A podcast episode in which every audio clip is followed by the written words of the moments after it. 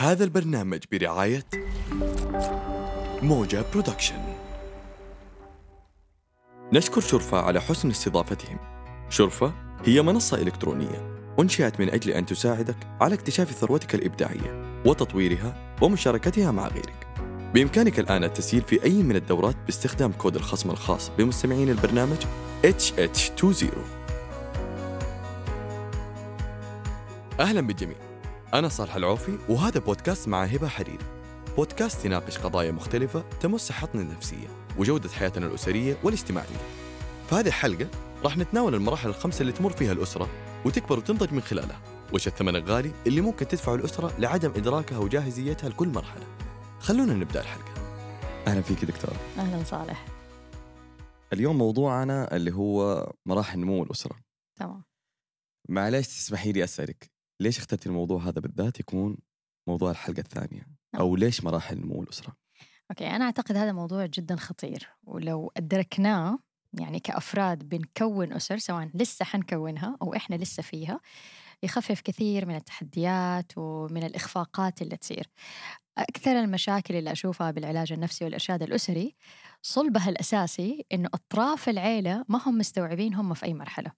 أو يكون كل واحد فيهم واقف في مرحلة والثاني في مرحلة والثالث في مرحلة فعلاً، فهم ما. هم موجودين مع بعض. صح.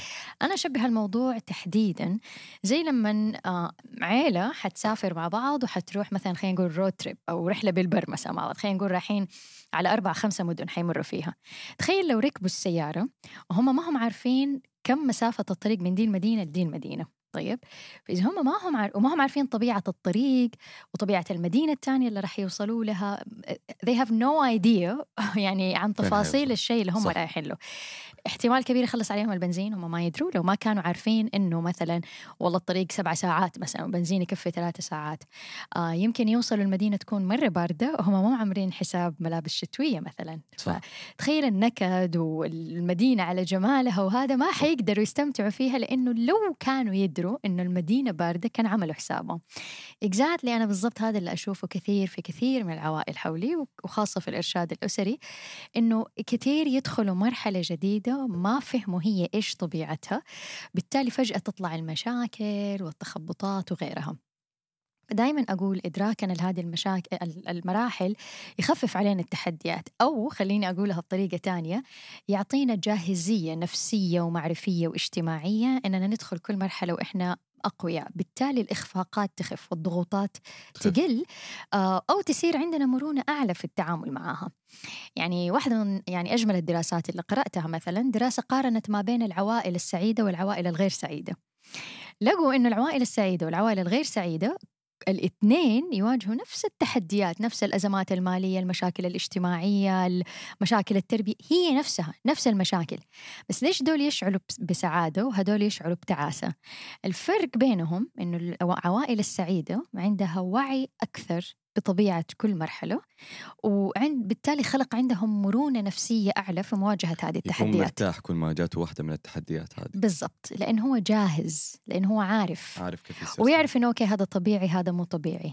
ف وهذا ال- ال- الحقيقي أتمناه يعني لو في عندي عصاية سحرية أخلي كل أسرة وفيما فيهم أسرتي إنه إحنا نكون دائما على آه. وعي أيوه بالمراحل هذه. المراحل هذه.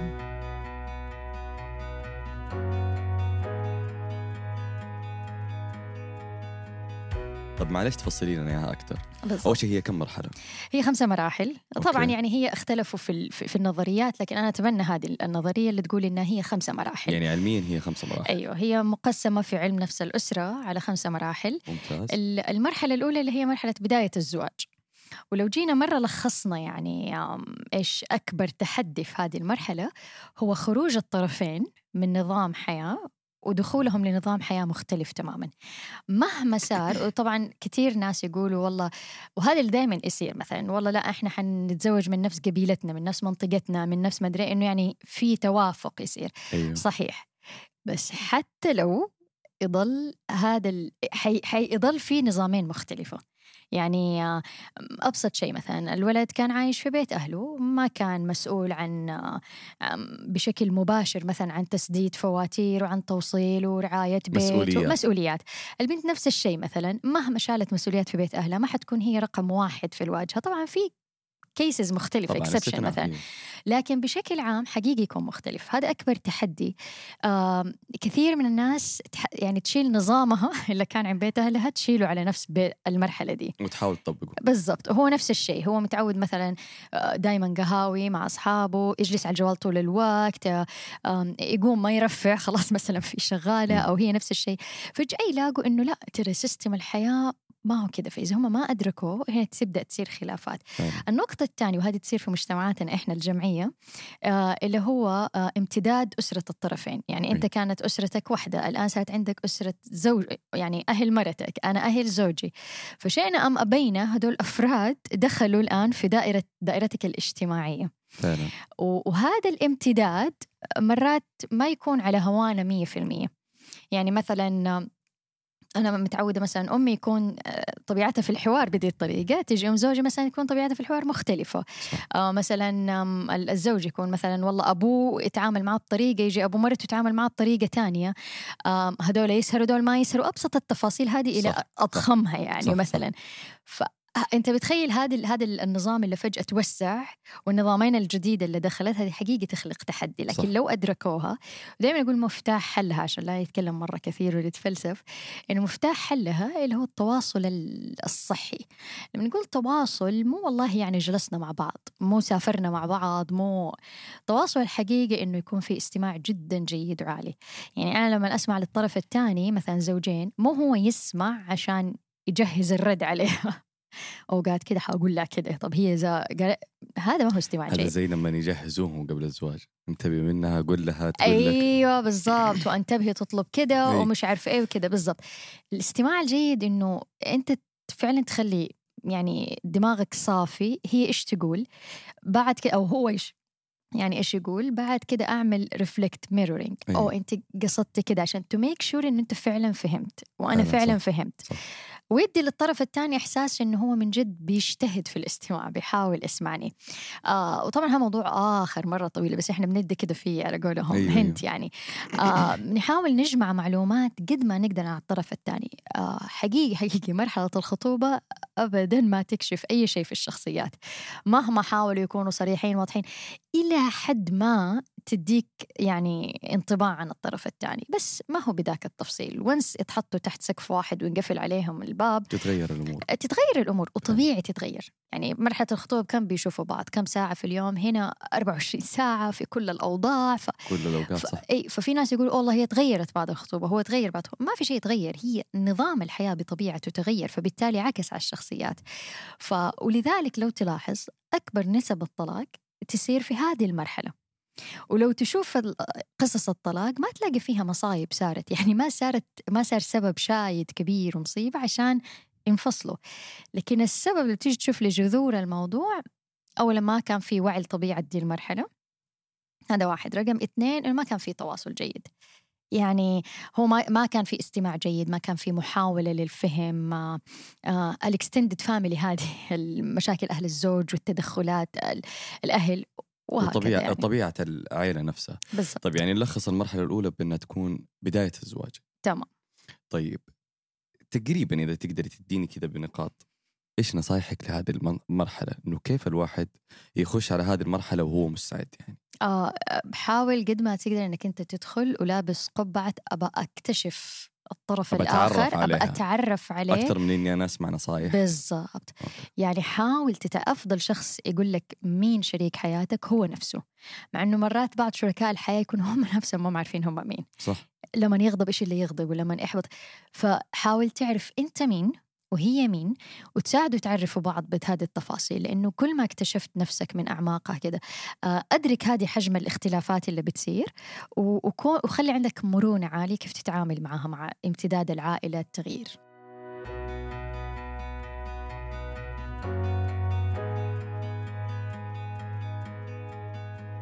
المرحلة الثانية إيش هي؟ المرحلة الثانية لما انجبوا الأطفال. وهذه اخطر ما فيها أيوة. إنه الزوجين يبدأوا يلبسوا قبعة جديدة ما يصيروا آه، يعني آه، متزوجين يصيروا والدين. صح. فهنا يدخل دور جديد يبدأوا يمارسوه مع بعض. آه ولأنه ومسؤوليات جديدة بالضبط وطبعا لما نقول انجاب اطفال هذا حقيقي مجهد مجهد من كل الأصعدة ويصير يعني يقولون dramatic change يعني صح. تغيير جذري وقت نومك ما عاد يصير هو وبالذات على السيدات حتى ممكن مواعيد دخول الحمام تختلف للسيدات ما موعد النوم. يختلف موعد اسأليني النوم موعد الأكل فأنت بتخيل يعني ال basic needs. الاحتياجات الفسيولوجية الأساسية تنضرب عندك في دي الفترة حتى الاحتياجات. العادية مسلسلات. ما في أوه هذا هذه من الرفاهية. أنا آخر مسلسل شفته قبل بالضبط قبل ما أحمل. أنا ما ف- أتفرج إلا يوم الجمعة بالضبط. صرت. فأنت بتخيل مثلا لو زي كذا واحد يحب مثلا متعودين هي وزوجها لما صار يسهروا الجمعة على فيلم أي تسهروا هذا يبكي ولا بيسنن ولا والله. مواعيد تطعيم ولا سخن ولا غيره أو بدأ يدخلوا مدرسه فتحدي جدا كبير. صح. آه يعني والدور الجديد اللي يبدأوا يلعبوه يخلق آه نوعا ما يعني يسحب دور الزوجين بشكل كبير. يعني مثلا الزوجين متعودين إنه إحنا متزوجين ففي علاقة زوجية بينهم الآن علاقة والدية. ولأنه هذه العلاقة الوالدية تستنزفهم ماديا وفي الوقت وفي الجهد وغيره. فعلا. فبالتالي لعب دورهم كزوجين يبدأ يتقمص عشان يسحبوا من هذا الوقت ويحطوه في دور الوالدين. فيفتقدوا بعض. وهذه ولذلك أكثر الخيانات للأسف تحدث في هذه المرحلة. لأنه بالعادة بالعادة الزوجة بسرعة سبحان الله لأنه طبيعة الحمل هي اللي بتحمل وبتولد وترضع وكذا فهي سبحان الله فطريا أسرع للانتقال لمرحلة ال- ال- الثانية الثاني اللي هي مرحلة إنجاب الأطفال. والوالدية. آه والوالدية. ال- الرجل عادة ما هو من السهولة بمكان إنه ينقل خاصة في مجتمعاتنا الشرقية. ليش؟ لأنه في المجتمعات الثانية مثلا ممكن ال- الأخ هو ممكن يطبخ آه، الرجال ممكن يطبخوا ممكن يغسلوا ملابسهم ممكن آه، إذا كان كبير يمسك أخوانه يشتغلوا بيبي سيتنج. يشتغلوا زي كذا في الكامبات حقت الصيف طبيعة. مجتمع مختلفة تماما إحنا يعني. مجتمعنا يعني يعني مضحك إنه مثلا إنه إذا شافوا ابو يغير لأطفاله الحفاضة صح. أوه مرته قوية وهو يحزن. و... فأنت متخيل هذه الرسائل اللي تجي من وهذه هذا هذا العقل الجمعي في مجتمعك إنه آه هذا ليه ماسك البذور وهي رايحة العزيمة ما شاء الله. إيش القوايه هذه. أنت متخيل؟ أو مثلا هذا ليش سهران مع هذا؟ المفروض هو ينام هو وراه شغل حتى لو هي وراها شغل. صح. بس آه، طبيعة المجتمع لا تتقبل أو كأنها تعطي البرميشن أو الإذن للرجل إنه أنت ترى مو لازم مرة تكون انفولف داخل في صح. هذا الموضوع. وهذا يخلق التحدي الكبير إنه دورين مختلفة دخلت عليهم إرهاق جسدي إرهاق آه، يعني عاطفي واجتماعي ومادي كمان. فهذه حقيقي جدا صعبة. يعني مرحلة بجد ما هي سهلة. وعلى قولتك يعني المجتمع غالبا أغلبيته عشان ما نظلمهم أيوة. كلهم عندهم نفس الفكرة. يعني حتى لو تروحي عند الشباب حتى لو تروحي فئات سنية أكبر حتى لو تروحي مجتمعات سيدات كله حيكون نفس النظرة. إنه صح. أوه والله قوي. يعني حتى لو هي جالسة مع صاحباتها وما شاء الله مجلسته معاكي أيوه ما شاء الله أيوة. عليك مربيته. بالضبط صح. وهنا طبعا نجي للمفاتيح يعني كيف إنك أنت تراعي هذا ال- ال- التحدي العالي في هذه المرحلة. إنه لابد الأول شيء أول شيء إنه يتقبل الطرفين الدور الجديد اللي صار. أيوه. يعني كثير أشوف مثلا وترى حتى أمهات ما تتقبل إنه هي خلاص دخلت مرحلة جديدة إنه صار في أطفال. فتلاقيها مثلا ما تتنازل عن مثلا ارتباطاتها الاجتماعية آه، أدائها المهني مثلا في العمل عن أشياء مرة كثير. تحس آم، لا خلاص أنا كده متعودة. فبالتالي لا شعوريا تلاقي العبء الأكبر ينحط على ال- الجدة الخالة الخادمة المش عارفة إيه. مو قادرة تلعب الدور كويس. طب أنت عشان تلعب هذا الدور حقيقي لازم تتنازل. يعني في أشياء حتبدأ تنزل ومؤقتة هذا اللي دائما فعلا. أقول لأمهات إنه كثير ينقهروا على نفسهم. أنا كنت نشيطة ومد... وأنا شخصيا جاتني جاني هذا الإحساس في البداية. كنت جدا ناشطة اجتماعية. ما أجلس بالبيت أروح من مكان لمكان واستضافات خارج المملكة طبعا وجوا. بحكم تخصصك يعني. ب- فجأة تلاقي نفسك كل ساعتين تغير حفاضة هذه صح. هي مهمتك. ال- اللي عايشها لمدة كذا شهور.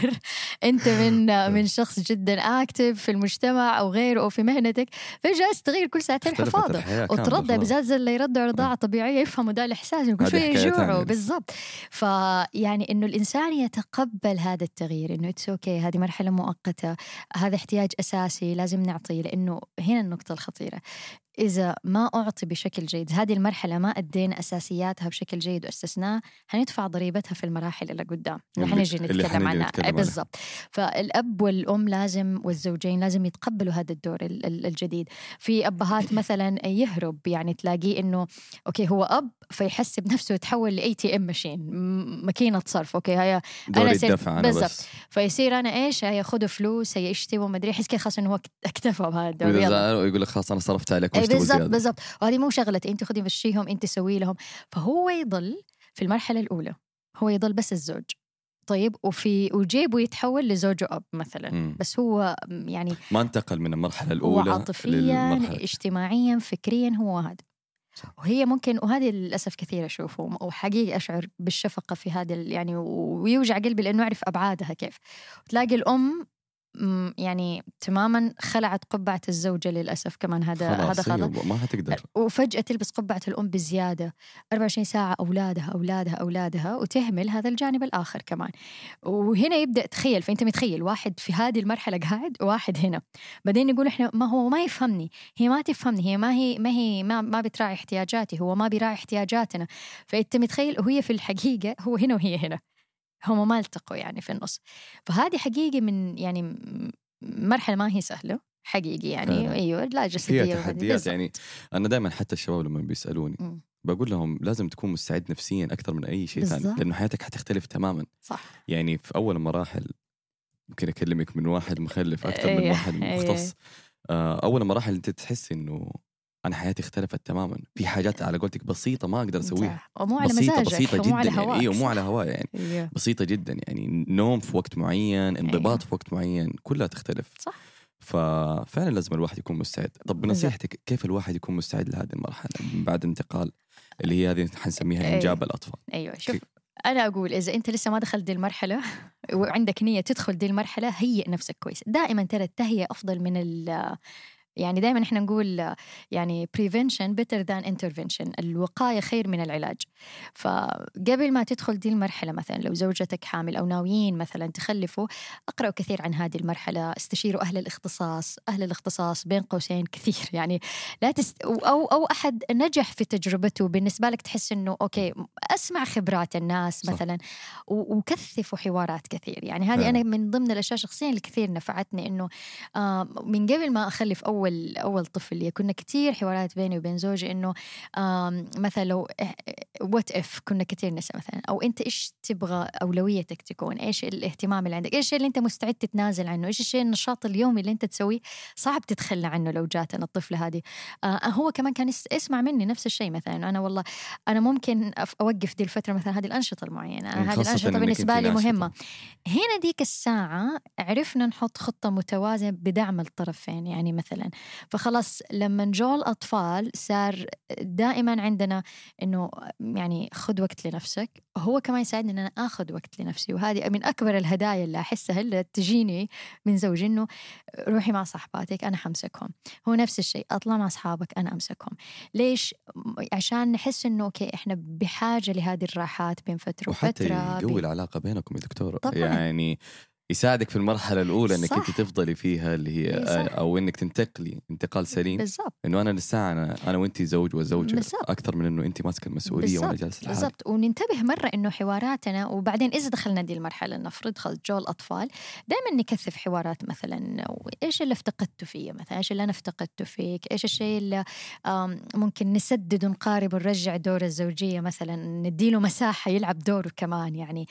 آه فهذه هذه حوارات لابد دائما تطرح بشفافية كمان ونرجع لنفس مفتاح المرحلة الأولى استماع جيد محاولة للفهم وغيرها.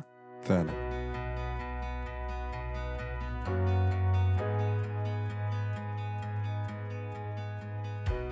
المرحلة الثالثة. إيش هي؟ طيب المرحلة الثالثة في بيتنا مراهق. لما نبدأ العيلة يصير عندها يعني يكبروا الأطفال وما عاد يصيروا أطفال يبدأوا يدخلوا مرحلة المراهقة. أي. المراهق من متى؟ لأنه هذه مختلف عليها اوه يا أي. هذا مرة سؤال حلو يعني صح. كل واحد حيقول هذا مراهق وهو يكون ما هو أي. مراهق يعني أنا أعتقد مثلا في جيلي وأنا يعني ماني صغير يمكن كان كانت المراهقة تبدأ تقريبا على الثانوية الأجيال أنا أحس إنه كل ما نتقدم يعني في الوقت وللأسف كمان مع الانفتاح الإعلامي صاروا يعني أطفالنا بيتعرضوا لأشياء اجتماعية ونفسية وعقلية أبكر من عمرهم فأنا أقول إنه المراهقة بتبدأ تقريبا مع بدايات عمر 11 سنة. هذه pre-teenager يعني. once يعدي 10 سنوات من 11 12 13 هذه نسميها ما ما قبل اللي هي pre-teenager ما قبل المراهقة. تقريبا اللي هي أول ما يصير البلوغ خلاص هذه مرحلة مراهقة. طبعا من عائلة لعائلة تفرق. من طفل لطفل افرق يعني مثلا ممكن أختين واحدة من 12 سنة بدأت تراهق واحدة ممكن لين 14 سنة لسه بريئة يعني لسه تحب أشياء الأطفال. فهنا مرة يختلف ولكن متى نعرف إنه صارت مرحلة مراهقة؟ لما يبدأ الطفل بيطلع من جناحات الأهل أو هذا هو التحدي في دي المرحلة إنه أنت دحين قاعد تفحط سنين تحط your own rules قواعدك حدودك وتحارب أهلك وأهل زوجتك وأهل والمجتمع والمسألين إنك أنت تخلق يعني قيمك أنت لعائلة أنظمتك وكذا وتدوبك تبدأ تنسجم معها ويطلع لك واحد بفطرته في دي المرحلة بيكسر هذه القواعد أو مو يكسرها يبي يبحبحها يبي يوسعها. يبتدي يتمرد بالضبط يبدأ يتم... وهذا ترى مرة طبيعي هذه هذه كمان نقطة لازم يستوعبوها الأهل جدا طبيعي وإذا ما سوى كذا المراهق معناته ما هو طبيعي. يعني إذا المراهق ما حاول يعني ليش؟ لأنه سبحان الله تجي تشوف النمو الاجتماعي. الطفل في أول خمس سنين ego center على نفسه وعلى أمه بس. بعدين بعد خمس سنين بدايات الحياة الاجتماعية وكذا صداقات بسيطة إلى 12 سنة. بعد 12 سنة خلاص سبحان الله يصير ال- ال- الإيجو المفروض إذا صارت التربية سليمه خلاص تكون fully developed. ويبدأ يحس إنه okay أنا بدي أطلع للمجتمع الخارجي. I wanna put my own rules. أبى أحط رغباتي أنا. يبدأ يفهم احتياجاته. حتى على مستوى العلاقة الاجتماعيه وهذا كان جزء من أطروحة الدكتوراه عندي إنه كيف الطفل يبدأ يواجه هذا الصراع المختلف؟ إنه هو يبدأ يدرك الآن إنه آه، مجتمع المدرسة الأصحاب بيختلفوا عن مجتمع الأسرة. سبحان الله الطفل في مثلا خلينا نقول في مرحلة الابتدائي ما يحس بهذا التغيير كثير. ما يعني ما يستوعبه مزبوط ممكن يحس فيه بس ما يستوعبه كوجنيتيفلي معرفيا وما يقدر يقوله حتى. بس لما يدخل مرحلة المراهقة يبدأ يقول والله هم أمهم تخليهم. أنت ليه ما إيه، تخلي ليه ما نبدأ تخليني؟ نسمع دي الكلمات من هذا العمر وهذا يعكس أنه صار في عنده نضج شوية أعلى أو تغيير اجتماعي في النمو تغيير معرفي. يبدأ يحس إنه okay أنا مختلف. أنا ما ابى أكون زي أي أحد. أنا بدي أسوي my own يعني آه يعني my own rules يعني. فعشان يسوي دي الحته يقوم يبدأ يعني ما بدي أقول يضارب مع أهله بس يبدأ يتمرد. يتمرد. يعني والله كان مسموح ال ال مثلا أبسط شيء مثلا إلى أعتقد معظم العوائل إلى عمر 12 سنة مثلا اطفالهم ما معاهم جوالات. إن شاء الله يا رب يكونوا لنا. يعني. بس يعني. مثلا بس خلاص يدخل المتوسط كذا معظم الأهالي ال- يعني okay يبدأ يصير عنده مثلا iPod ولا iPad ولا جوال يعني. فأنت من أول أنت قادر تتحكم. يلا خلص وقتك في ال iPad رديني هو. الآن لما يصير في يده his own devices ولا her own device اللي هو جهازها يعني ديك الساعة يصير هي كيف حتسحبه منه؟ فاهم كيف؟ كيف حتاخذه؟ فيبدا ينخلق الصراع. الأولاد لما يكبروا شوية مثلا أنت كنت توصله دحين صار عنده سيارته البنت يصير عندها سيارتها فهي ممكن تبدأ تطلع. لما يبدأ يعني. يكبروا أكثر أي. يوصلوا على عمر 16 أي. سنة مثلا أو غيره. فإحنا نقول من 12 مثلا ل 18 سنة هذه مرحلة المراهقة. هنا فعلا يجهد ال- الأهل آه يمكن ما هو ماديا بقدر ما يكون إجهاد عاطفي واجتماعي. طبعا خاصة أيوة. الأمهات. وما هو جسدي بالضبط. يعني أنت اللي يتعبك في مراحل المراحل الأولى اللي هي المرحلة الثانية انجاب الأطفال يمكن تتعب جسديا أكثر من عاطفيا و... واجتماعيا لأنك أنت ما أنت قادر تنام كويس كل شوي تغير حفاضه وأنت بكرامة بعدين تعلم حمام بعدين تأكل بعدين تتحمم بعدين شوية شوية. فأنت في جهد جسدي عليك يمكن أكثر شيء. لما هم يستقلوا خلاص جسديا منك يبدأ يصير عندك جهد عاطفي وهذا. تبدأ تفكر في معتقداتهم أفكارهم بيتابعوا مين إيش بيتفرجوا إيش بيشوفوا. يجوك بأسئلة صعبة شوية. يجوك يحادوك يحاجوك آه، يحاوروك. فهنا الأهل كثير يجهدوا. يرد عليك. بالضبط. وأنت تعتبر إنه هذا قلة أدب منه. بالضبط. والآن مع الانفتاح اللي صار يعني خلاص يعني إحنا لازم نعترف okay هذا لازم الواقع. نعترف ولازم نتقبل الموضوع ونتجهز ونتجهز للموضوع ونتجهز. هذا هو لكن دائما أقول يعني لعله من أكثر الأشياء اللي تخلي هذه المرحلة تمر بسلام إنه المرحلة اللي قبلها إنك أنت تكون متقبل هذا التغيير التواجد العاطفي اللي هو إحنا نسميه ال secure attachment الارتباط الآمن العاطفي بينك وبين أطفالك آه مرة يخدمك في دي المرحلة يعني كل ما كان في قرب عاطفي شديد بينك وبين طفلك آه كل ما نوصل لمرحلة المراهقة تقل الخلافات والصراعات. آه وحيكون أنت عندك يعني بال طويل أكثر في أنك أنت تستوعب هذه الاختلافات. الاساس له دور يعني. بالضبط بالضبط. طبعا مرات إيش يصير المجهد؟ تكون الأسرة مثلا رجل في مرحلة ورجل في مرحلة عندهم أطفال صغار وعندهم أطفال عندهم مراهقين. أيوه صح. هذا غالبا يعني وهذا غالبا أي. بالضبط. تلاقيه كثير يعني وهذا فعلا العمر. يخلق تحدي أكبر. فأنت متخيل يعني أنت زي لما مثلا تروح ملاهي وولدك بيلعب في لعبه ال roller coaster مثلا الخطيرة وولدك بتلعبه في ديك لعبة الحصن اللي تدور وأنت ما أنت عارف دحين تنتبه لده ولا تروح لده. تسيب ذاك قديش وقت طويل وهذا ما تقدر تسيبه وقت طويل. ففعلا هذه مرحلة مجهدة يعني يعني دائما نقول الاهل عادي يعني طبطب على نفسك. صح انت انت من جد مرحلة صعبة يعني انت بت ما بين ده وما بين هذا يعني. وبرضه هنا يجي التواجد العاطفي. طبعا للأسف غياب أحد الآباء في هذه المرحلة آه كثير من الآباء ينسحب. لأنه يصير مرة صعب عليه أصعب. يعني أول مثلا بعض الآباء صعب عليه إنه هو يدخل حمام وأنت بكرامه ويخرج حمام. الآن صعب أكثر إنه هو مثلا يحاور ولده في أسئلة مثلا وجودية عن وجود الله مثلا أو أسئلة عن العلاقات بين الطرفين أو علاقات المثلية أو أشياء مو- مواضيع كده تحسها كأنها قنابل تنزل أي. على رأس الأهل. فيحسوا إنه انسحبوا. وخلقة هم أساسا أولادهم في هذا العمر منسحبين. ففي أهل إنه أوكي عشان لا نخسر بعض خلاص يكفي نجلس على طاولة الغداء نتغدى بعدين خلاص يعني اتجنبوا المعارك عشان لأنهم مو. مجهزين. يعني بالضبط يعني أنت آه، تشوف إنه المفروض إنه هو يبتدي يتواجه معه ويبتدي يعني المفروض يصير في تواجد من نوع آخر يعني المفروض أول حاجة تصير في مرونة أعلى في هذا العمر. الحدود اللي أنت كنت حاططها في المرحلة اللي قبل معليش. هي خلاص expired يعني خلص مفعولها. الآن تحتاج أنت فعلا توسع الحدود. بدون ما تحسسه؟ لا وتكون في negotiation يكون آه. في حوار. مثلا ولازم وها شوف هذه دائما أشوفها. يعني الاب يجي مثلا مرة رافض يدي بنته جوال. خلاص ما في جوال ممنوع أنا ما عندي بنات ياخذوا جوال وما عندي أولاد ياخذوا جوالات من المتوسط. طبعا وهداك يبدأ يقاوم يقاوم ويرفع صوته ويعصب وشوية يزعل وشوية ينسحب. يقوم الابو عشان يبغى يخلص من ال- الثورة اللي بتصير جوة البيت يقوم كذا يديها جوال هدية. طيب الحين لا طيب وخلاص هديك هجدت شوي. طيب إيش صار هنا؟ في موضوع خطير. أوكي أنت أنت حكيت عن شعورك بهذا ال- الثورة اللي كانت بتصير عبرت عن عاطفتك كأب مثلا أنت إيش قديش مثلا تكلمت عن فكرت بصوت عالي مع بنتك إلى حد ما مثلا قديش أنت ليش قوانينك هذه؟ أنت ليش تحطها؟ سمعت منها هي ليش بالضبط تبى الجوال يكون مت... إيش الحاجة الاجتماعية اللي عندها؟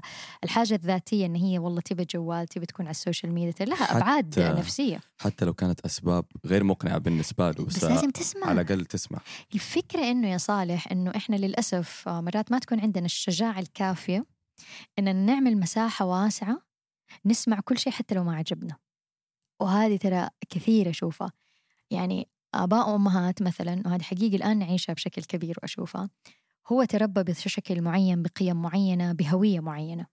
فجأة جاء هذا الجيل حق أولاده يختلف تماما عنه. ما يشبهه حتى في شكل هويته لا حتى في شكل لبسه ولا- ولا في توجهاته ولا في شيء. طيب وسبب الانفتاح مثلا اللي صار دخول الإعلام وال social media. يعني بالضبط يعني مثلا الأجيال اللي قبلنا والله كانت جدتي تربي زي ما ربت أمها وأمي جات ربت زي ما لأنه كانوا في في مدن صغيرة ما أيوة، في يعني جوالات ما, في انفتح social media ما كله. انفتح أي. أيوه فأنت متخيل هذا الابو يشعر بهلع إنه أنت ما ما كأنك امتداد لي أنت ما تشبهني مثلا. الام تكون تتبنى قناعات معينة تجي بنتها تتبنى شيء تماما مختلف. وهذا يحسسه بالخطورة طبعا. طبعا وهذا يبدأ مرة مرعوب. الأهل يبدأوا مرعوبين والولد والله كيفكم؟ عجبوا عجبكم؟ ما عجبكم؟ هذا أنا. بالضبط هذا أنا. وهدول عشان يتجنبوا هذا ال emotional pain يمكن نحكي عنه لما نتكلم على اللي هو قصتنا مع الألم. فيقوموا خلاص you know what خلونا كده شوية بعيد عن بعض. فإيش. الرسالة اللي توصل؟ There is no place or space آه، إنك أنت تتكلم زي ما انت وهنا يخلي للأسف ال- الأولاد يصير تعلقهم في أصدقائهم أعلى من الأهل. اتجه اتجاهات أيوة، خارج المنزل بالضبط. عشان يأخذ الشيء هذا. أيوه. ف وهذا هذا من أكبر التحديات اللي يعيشها هذا الجيل إنه يصير الارتباط العاطفي والاجتماعي أقوى مع برا. ليش؟ لأنه برا أصدقائه قولي اللي تقوله نقدر نسمعك. إيه. آه، سوي اللي تسويه نقدر نحتويك. الاهل يقفلوا الباب يا تصير زيي تشبهني يا لا. يا لا. بالضبط. فهذا أك- أعتقد هذا أكبر تحدي يعني يصير في هذه المرحلة. يعني أقدر أقول إنه مرحلة المراهقة هذه لازم يكونوا الأهل مستعدين لصراع جدا قوي. بالضبط. ولازم يعني ممكن تمر بالسلام وممكن تمر بالسلام يعني. إذا كان في تواجد من الطرفين. وأحس كمان لازم يعرفوا حاجة إنه إيه. حتى عيالهم ما متشابهين. أيوة. يعني أول اثنين كانت مراهقتهم ممتازة الثالث كان مراهقته مختلفة الرابع كان مراهقته مختلفة. هذا يمكن شيء يفجع الأهل إنه ما عمرنا شفنا واحد زيك أنت. بالضبط بالضبط وهذا لازم يعني آه، تهيئ أنت نفسك عليه. أنا أعتقد من علامات نجاح الأب والأم إنه أطفالكم ما يشبهوكم 100% ما يطلعوا copy paste ترى إذا جاء طفلك نسخة بالضبط في كل أفكارك وده أعرف انه هو ترى قاعد يعني pleasing you بيسعدك أنت. يسعده آه هو ما قدر ياخذ مساحة يعرف هو مين أو يختلف عنك. من نجاحي إني أنا لأنه سبحان الله إحنا فعلا نتولد مختلفين. يعني حتى في القرآن إن سعيكم لشتى إحنا مختلفين. فأنا لما تجيني بنت واحدة اجتماعية واحدة لا آه ما هي ما هي اجتماعية تحب إن هي تكون مع نفسها أو تكتب أو كذا ما أدفع الاثنين والله. أنا عشاني أم اجتماعية لازم كلكم تكونوا اجتماعيين. والله مو عشاني أنا مثلا أبو أحب العزايم وأروح وأخدم الناس وكذا لازم كل أولادي يكونوا زيي. تقبل الاختلاف يمكن واحد ما يحب يمكن ما يحب يتواجد. أنا أب طبيب جراح وأخواني كلهم أطباء لازم أولادي يطلعوا أطباء. لا مو لازم.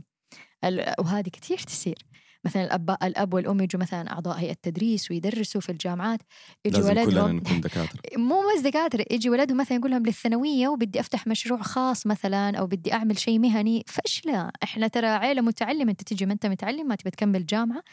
فكأننا طريقنا القديم اللي شقيناه يعني نجي نفرده ونباهم امشوا عليه. وهذا اللي يصير. عشان كده دائما نقول تقبل الاختلاف أعطي مساحة إنك أنت تسمع حتى اللي ما يعجبك. خليه يصير قدامك. اسمع الأفكار ال... أحسن مما يصير من ولا وراك. ولا تصير من وراك. ما تعرف مين احتويه ومين يعني يغسله. فعلا. طيب دكتور عشان نلخص المرحلة هذه. أوكي. كيف يقدروا يز... الأهل إنهم يدخلوا على المرحلة هذه وهم مستعدين. آه علوا جرعة المرونة النفسية والفكرية والاجتماعية بقدر المستطاع. آه تواجدوا بشكل عاطفي أكثر. تقبل اختلاف آه ابنك إلى حد كبير. آم، عبر بصدق مع طفلك أو مع أو ما عاد صار طفل مع أبنائك يعني.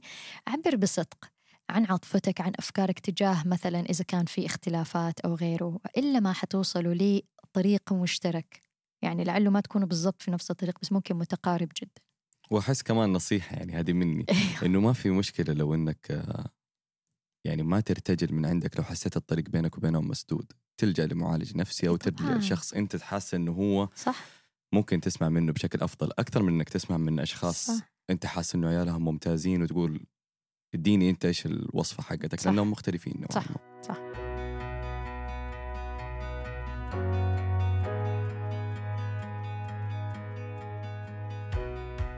طب المرحلة الرابعة. أوكي هذه ما قبل الأخيرة آه، استقلال الأبناء.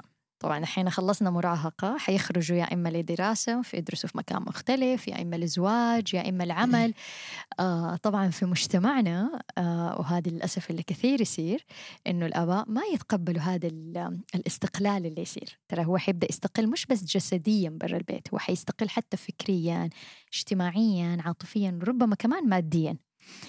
كثير وللأسف يمكن الأمهات أكثر شيء بحكم عاطفتهم وارتباطهم.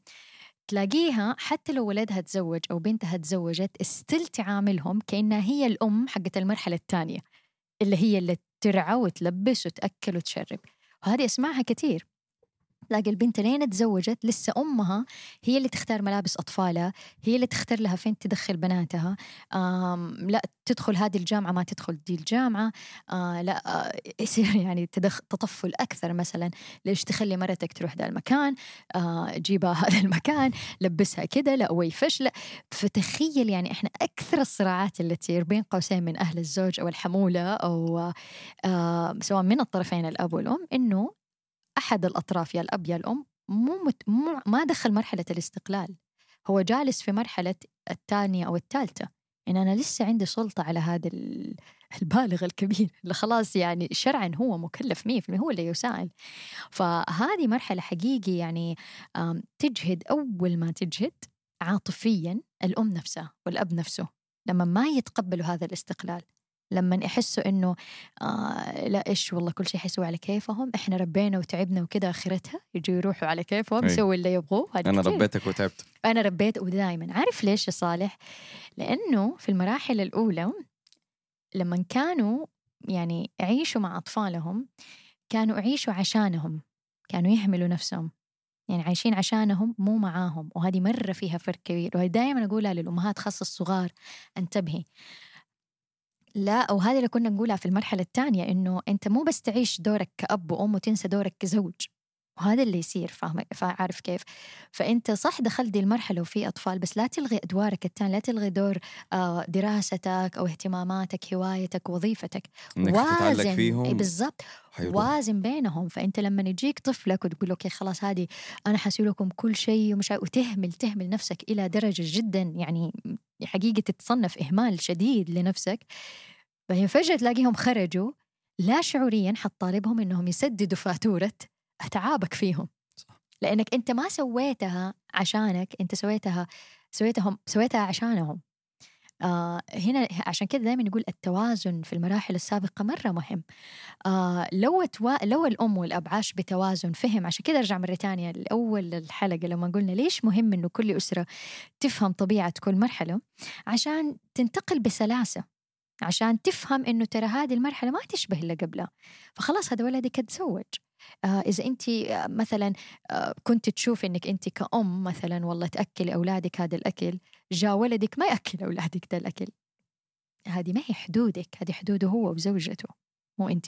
إذا انت والله كنت ترضعي طبيعي وجات بنتك ما تبى ترضع طبيعي خلاص هي مو انت ما هو طفلك طفلة هي. ف وقيس على كده كثير طبعا. قيس على كده مرة كثير فهذه أكبر مصيبة صراحة لما يضلوا الأب والأم يمارسوا الوصايا. طبعا وهنا يبدأ في خلط كمان. ما بين مفهوم البر وما بين ال يعني ال إنه كيف أنت المفروض خلاص تتقبل. يعني إيش ال يعني وهذه هنا كثير يعني ما بدي أسميها ابتزاز عاطفي بس يا هي مرات تصير ابتزاز عاطفي من قبل الأب والأم. إنه زي كده يعني أنا ربيتكم أنا تعبت عليكم أنا سرت عليكم. آه هنا في مرات يعني وهنا كمان أنا أنا هذا ما بلوم في الأب والأم. كمان الطرف الثاني الأبناء يتحملوا مسؤولية طبعاً. جزء لعله من هذه العاطفة. صح أنت استقليت بس مع استقلالك دائما أعمل validation لل feelings حق أهلك. طبعا.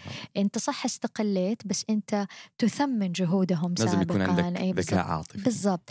أنت تثمن جهودهم القديمة عليك. أنت آه تراعي تضحياتهم. أذكرها دائما حتى لو هم ما قالوها يعني.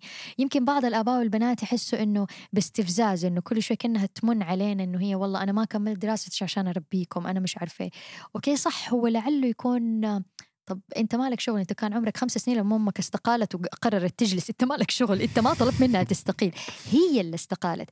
okay فهمت هذا الفكرة. بس كمان هذا الأكشن اللي اتاخذ اللي هي بتمن عليك فيه look behind it العاطفة من خلفها. يعني حتى وإن كان هي سوته لنفسها بس حاول حاول تلاقي قاعدة عاطفية مشتركة إنك أنت آه تطبطب عليهم. يعني حقيقي ما هو سهل يعني. وهنا مو بس الأهل ما يبوا يخرجوا يتنازلوا عن سلطتهم وتحكمهم بسهولة. هو حقيقي صعب ترى يعني. أنت متخيل مثلا يعني آه، حياتك كلها أنت نوع يعني تعطي تعطي تعطي هذه المجموعة من من الأبناء والبنات بعدين فجأة تصير حياتك هدوء. ما فيها شيء. وهنا كثير يدخلوا في مرحلة اكتئاب خاصة السيدات لأنه بعضهم يتزامن مع مرحلة انقطاع ال- ال- الطمث مثلا وتبدأ تتغير هرموناتها الرجل نفس الشيء سبحان الله تبدأ تتغير هرموناتهم في دي المرحلة.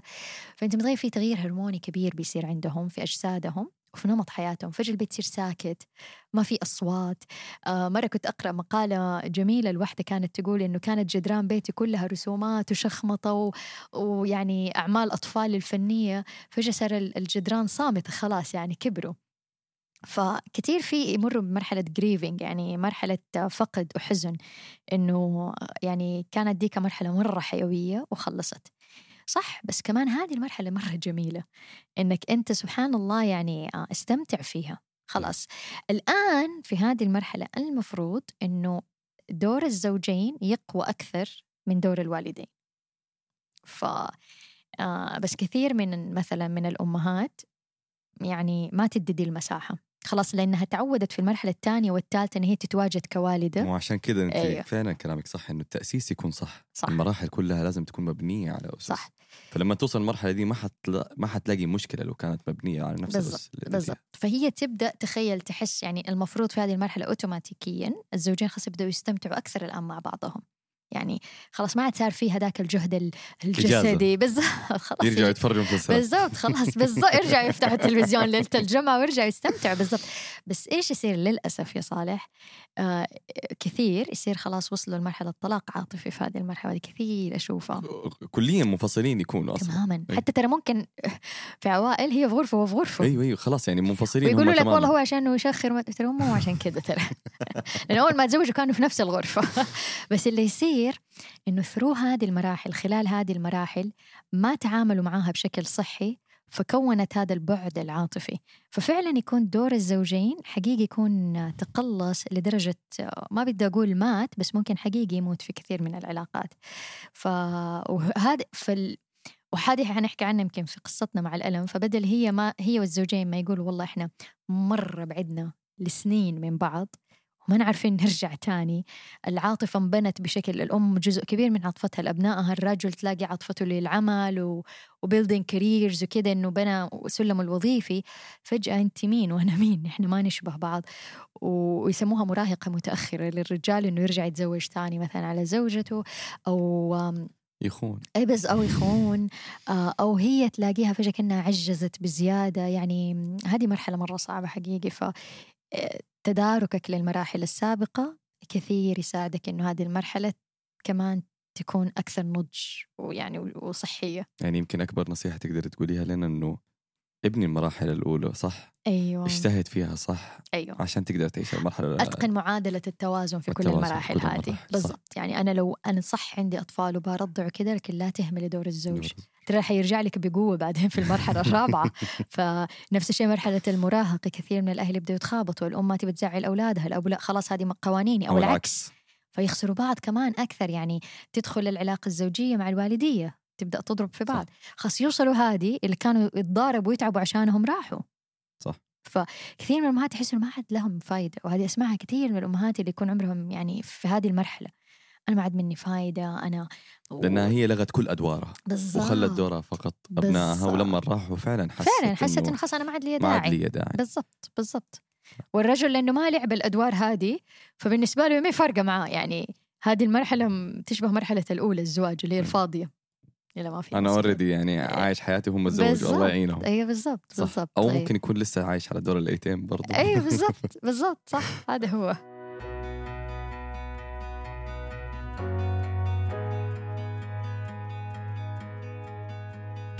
إيش هي المرحلة الأخيرة؟ هذه آخر العمر يعني شئنا ما بين خلاص هذه النهاية هذه نهاية المطاف يعني ولكل شيء يعني كل بداية نهاية. يعني هذه نهاية آه، آه، يعني خلاص يعني إذا الله الواحد اداله العمر ووصل لهذه المرحلة خلاص أعمار أمتي بين الستين والسبعين يكون خلاص هنا في النهاية. آه، أصعب ما فيها صراحة الجهد ال- الجسدي. الصحة تكون الجسدية جدا يعني م- متأثرة. آه، كثير بعض الناس مثلا حتى ال ال آم، آه، يكون في جهد مادي مثلا يكون أتقاعد أختلف الراتب ال- الدخل الشهري آم، نفس الشيء اجتماعيا. آه، يمكن يكون فقدوا أصدقائهم في هذا العمر مثلا لو وصل للتسعين أو كذا ممكن أصدقائه توفوا مثلا فيبدأ يحس بوحدة.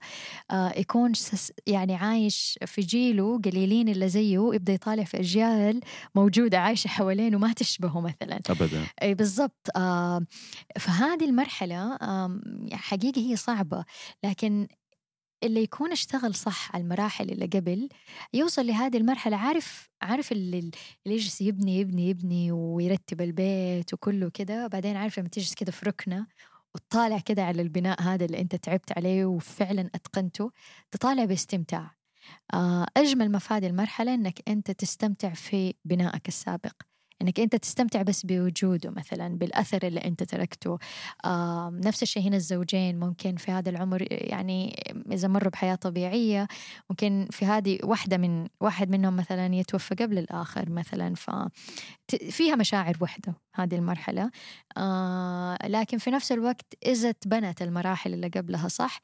تكون مرحلة تعارف خلاص اللي هي اللي أنا قدمت أشياء كثير واستمتع باللي قدمه خلاص. يعني لأنه حقيقي طاقته الجسدية أو العاطفية في آخر العمر ما تعطيه إنه والله يشتغل أو يقدم أو شيء ولكن يعني يكون العطاء بشكل محدود ولكن يمكن عميق بحكمته باللي صار. طبعا للأسف مرة تانية إذا بدأت المراحل ما هي صحيحة في البداية البناء ما كان سليم آه يوصل دي المرحلة ويشعر بخسارة. كثير يدرك يعني إخفاقات المراحل كلها هذه في ذا العمر. حتى مو في المرحلة اللي قبلها اللي هي استقلال الأبناء لأن يكون في دوكة استقلال الأبناء و... يوصل لهذه المرحلة آه يبدأ يسترجع ممكن شريط الذكريات ويبدأ يحس يعني يعني ممكن بألم أو إنه ليه أنا ما فاللي يسمعنا وهو لا زال صغير لا زال في المراحل الأولى آه، جهز لهذه المحطة الأخيرة. لو الله اداك العمر والعافية يعني أوصل لهذه المرحلة وأنت قدمت مسيرة جيدة ما حتكون perfect أبدا. ما حتكون يعني مثالية مية في المية ولكن تقدم أفضل ما عندك. be good enough يعني يكون جيد بأك يعني بأكثر شكل تقدر تقدمه. وهذه المرحلة هي مرحلة الاستمتاع بآخر الحياة خلاص, خلاص يعني أيوه. هو انتهى. بالضبط أيوه. انتهى مو انتهى هو نفسه يعني أنا أقصد إنه يعني انتهى من المسؤوليات والمراحل اللي عنده فتقريبا أيوة. هو الحين جالس هو وزوجته أو هي وزوجها. بالضبط بالضبط. وشوف هذه تلاقيها مثلا كثير يقولوا ليش العجايز برا في هذا العمر؟ يعني مثلا أنا كنت أشوفهم كثير مثلا وأشوف تصدق نماذج قليل مرة حواليني يعني من الناس اللي أعرفهم إنه آه، لما يوصلوا لهذا العمر تحس إنهم هم مرة مبسوطين مع بعض لأنه عاشوا صح المراحل اللي قبل. فتلاقيهم عجوزة عجوزة لسه يعني ياخذوا خاطر بعض يتمشوا مع بعض يمشوا آه يراعوا بعض. هنا هنا فعلا هذه هذه هي القطف الثمر الأكبر في هذا العمر كزوجين. آه لكن لما يخسروا بعض من أوائل المراحل لعله من الصعوبة بمكان إنهم يرجعوا يرجعوا صح. أيوه. أو إنهم يكونوا معلقين في مرحلة تانية مختلفة أيوه. وواقفين فيها إلى آخر بالضبط بس وممكن في ناس ترى ما توصل لدي المرحلة. في ناس تلاقيها هي في الثمانين أو كده لسه لابسة قبعة الدور المرحلة الثانية الثانية إنه أولادي وأسوي لهم وبالضبط. أو المراهقة لسه بتتصارع معهم أو أيوه. فعلا صح. أيوه. يعني تلخيص المراحل هي خمسة مراحل يا دكتورة. المرحلة الأولى آه، اللي هي بداية الزواج بداية الزواج. المرحلة الثانية اللي هي إنجاب الأبناء الأطفال أيوه. والمراهقة طبعا وهي المرحلة الثالثة هذه أكثر المراهقة مرحلة فيها أيوه. المرحلة الرابعة. اللي هي استقلال الأبناء. والخامسة آخر العمر. هي آخر العمر. الله يعطيك العافية دكتورة. ويعني أتمنى الكل يعني يكون استفاد من الحلقة طبعا لأنها حلقة يعني تمس مجتمعنا بشكل كبير. أيوة. وتمس الأسرة. يعني الأسرة هي أساس المجتمع. صح. وإذا انبنت صح أعتقد أنها حتقدر تبني مجتمع. حقيقي أنا أحس أوتوماتيكيا كثير من المشاكل من حولنا. حنلاقيها تختفي. طبعا. لو كل أسرة أدركت هي فين. لأنه كل أسرة بالزبط. بتخرج مخرجات للمجتمع. بالضبط. بيكونوا أشخاص وبيكونوا مسؤولين وبيكونوا صح. أشياء كبيرة في صح. المجتمع. فأتمنى حقيقي أنه الكل يستفيد من هذه الحلقة. والله يعطيك العافية. ويعافيك إن شاء الله. شكرا للجميع. يا ريت تشاركونا آراءكم واقتراحاتكم في الإيميل الخاص بالبرنامج with.hiba.hariri@gmail.com وحتلاقوا الإيميل مكتوب في الوصف حق البرنامج. Thank you.